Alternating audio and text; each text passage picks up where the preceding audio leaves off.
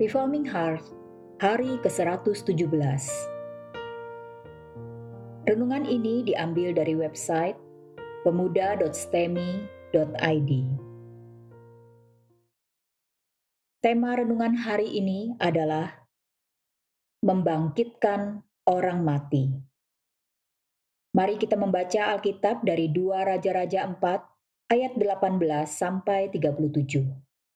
Demikian bunyi firman Tuhan. Setelah anak itu menjadi besar, pada suatu hari keluarlah ia mendapatkan ayahnya di antara penyabit-penyabit gandum. Tiba-tiba menjeritlah ia kepada ayahnya, "Aduh, kepalaku, kepalaku!" Lalu kata ayahnya kepada seorang bujang, "Angkatlah dia dan bawa kepada ibunya."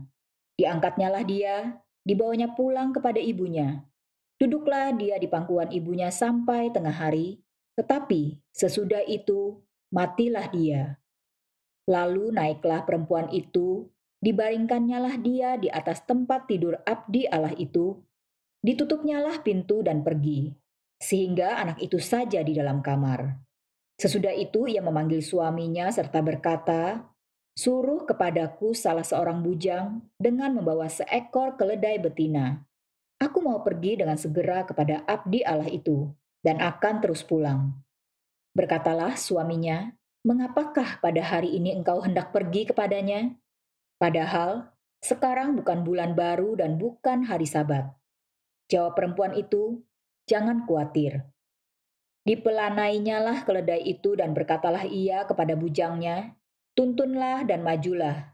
Jangan tahan-tahan aku dalam perjalananku, kecuali apabila aku katakan kepadamu. Demikianlah perempuan itu berangkat dan pergi kepada abdi Allah di Gunung Karmel. Segera sesudah abdi Allah melihat dia dari jauh, berkatalah ia kepada Gehasi bujangnya, Lihat, perempuan Sunem itu datang.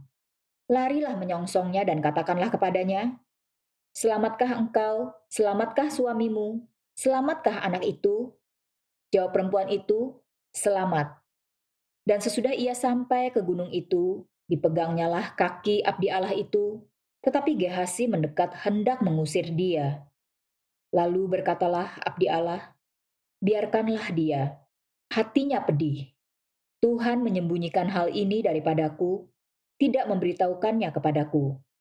Lalu berkatalah perempuan itu, Adakah ku minta seorang anak laki-laki daripada tuanku?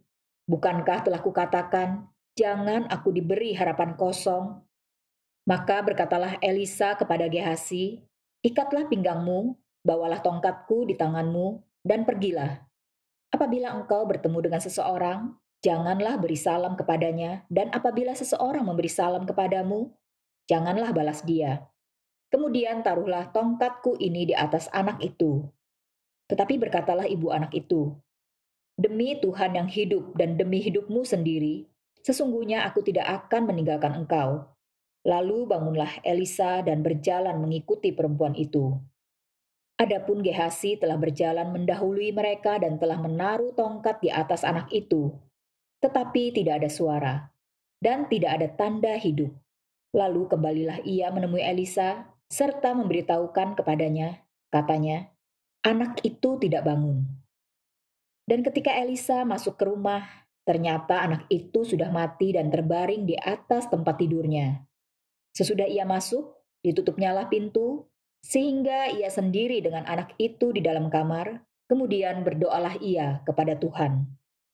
Lalu ia membaringkan dirinya di atas anak itu dengan mulutnya di atas mulut anak itu, dan matanya di atas mata anak itu, serta telapak tangannya di atas telapak tangan anak itu.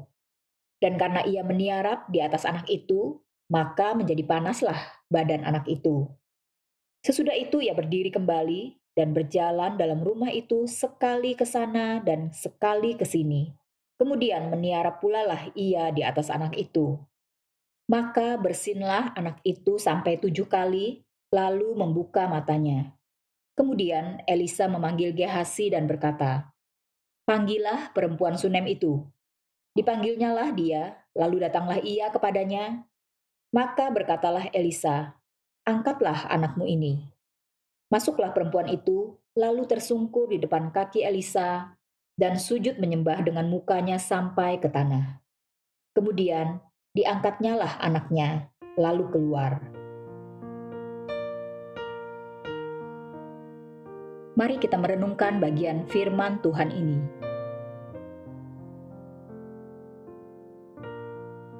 Kelanjutan kisah Elisa dengan perempuan dari Sunem ini berlanjut pada bacaan kita pada hari ini. Perempuan itu telah mendapatkan seorang anak, tetapi kemudian anak itu sakit dan akhirnya mati. Perempuan itu tidak memberitahukan siapa pun tentang kematian anaknya ini. Ayat 21 sampai 23 menggambarkan bahwa perempuan ini membaringkan anaknya di kamar dan segera pergi kepada Elisa. Suaminya yang menyangka kalau anak itu hanya sakit biasa, tidak tahu kalau anak itu sudah mati. Ini terlihat dari responnya di dalam ayat 23. Dengan tenang, perempuan itu memerintahkan untuk mempersiapkan seekor keledai betina dan mengatakan bahwa dia akan pergi ke tempat Elisa. Suaminya hanya bertanya, "Bukankah ini bukan bulan baru atau hari Sabat?" Ayat 26 mengatakan bahkan perempuan itu tidak mau mengatakan kabar ini kepada Gehasi, hamba Elisa. Dia hanya mau mencurahkan segala hal dalam hatinya kepada Elisa.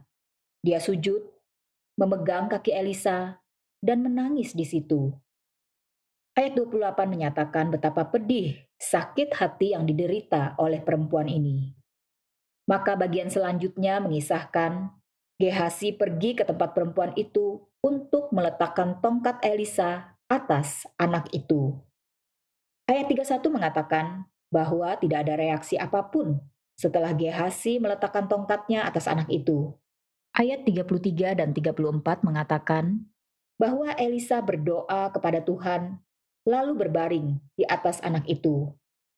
Elisa berdiri dan berjalan di dalam rumah itu, mungkin sambil terus berdoa kepada Tuhan.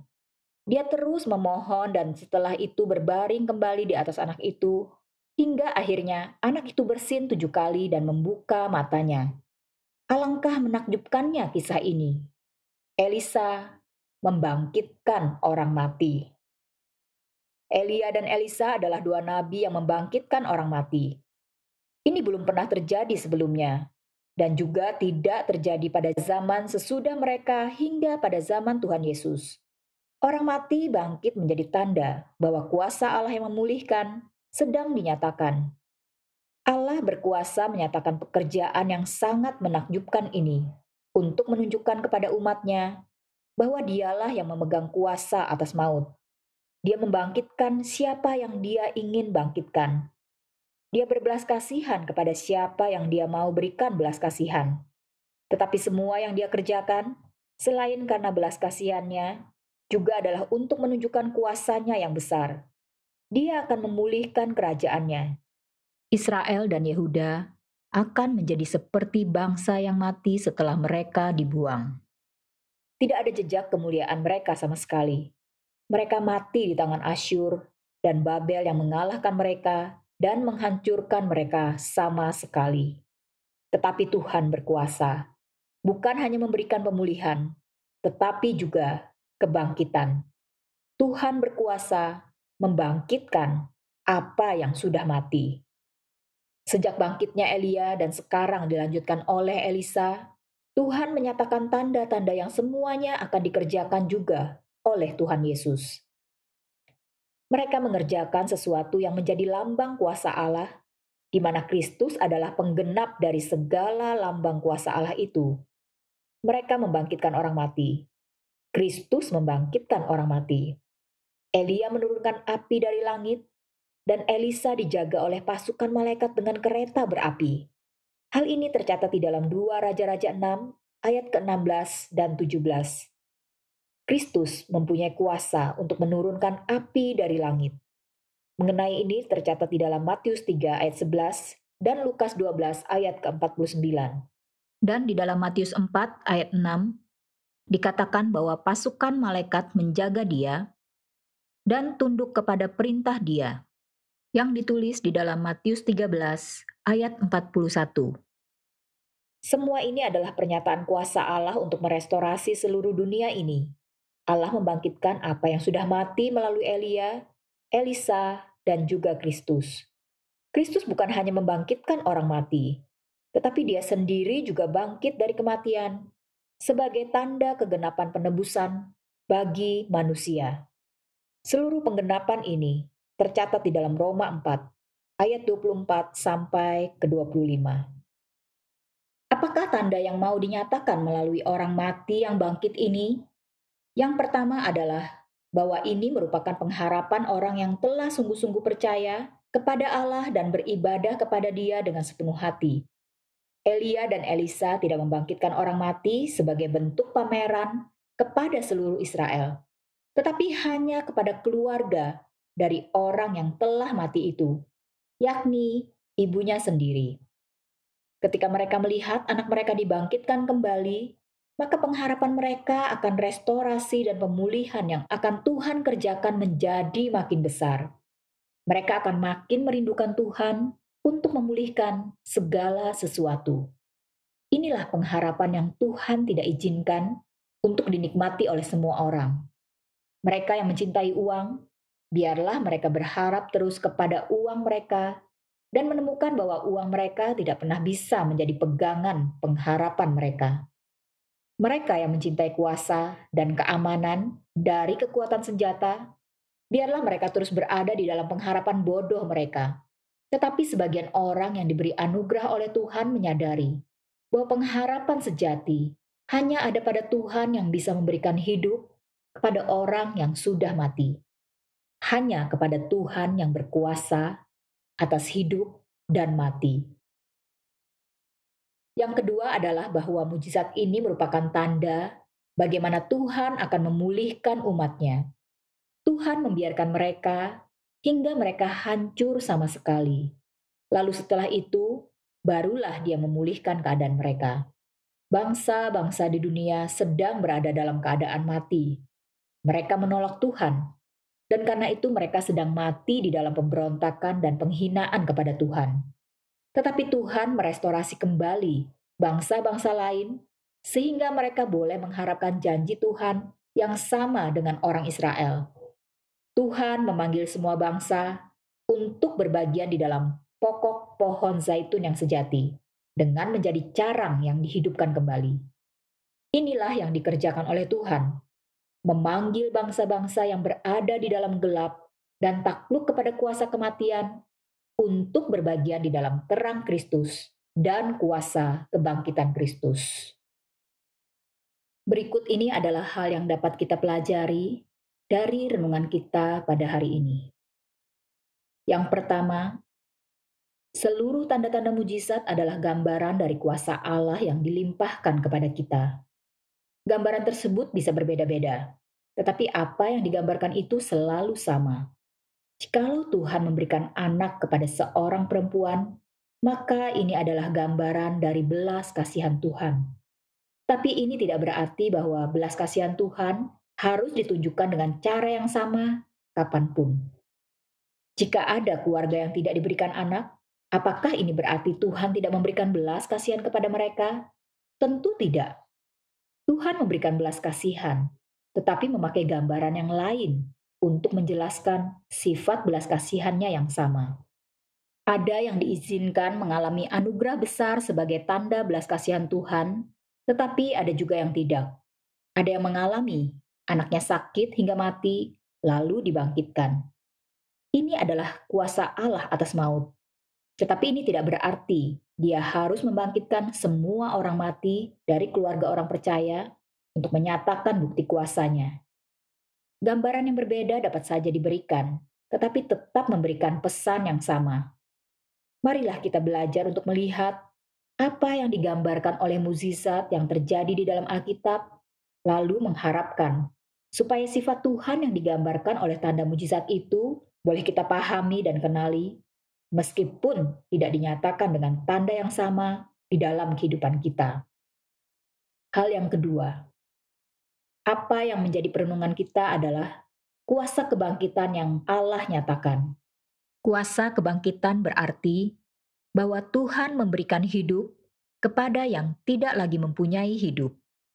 Tuhan memberikan kepada kita tanda-tanda menyatakan kuasanya untuk memulihkan bangsanya. Biarlah kita berharap kepada Tuhan yang tidak pernah kekurangan kuasa untuk melakukan apa pun. Tuhan tidak kurang kuasa untuk menolong, memberikan pertobatan, memberikan pemeliharaan, dan memberikan pemulihan.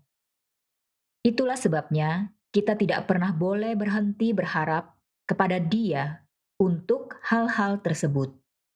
Biarlah dengan tekun kita memohon, Tuhan menyatakan kebenarannya dengan kuasanya sambil dengan sabar menantikan. Kapankah Tuhan bersedia menjawab doa-doa kita?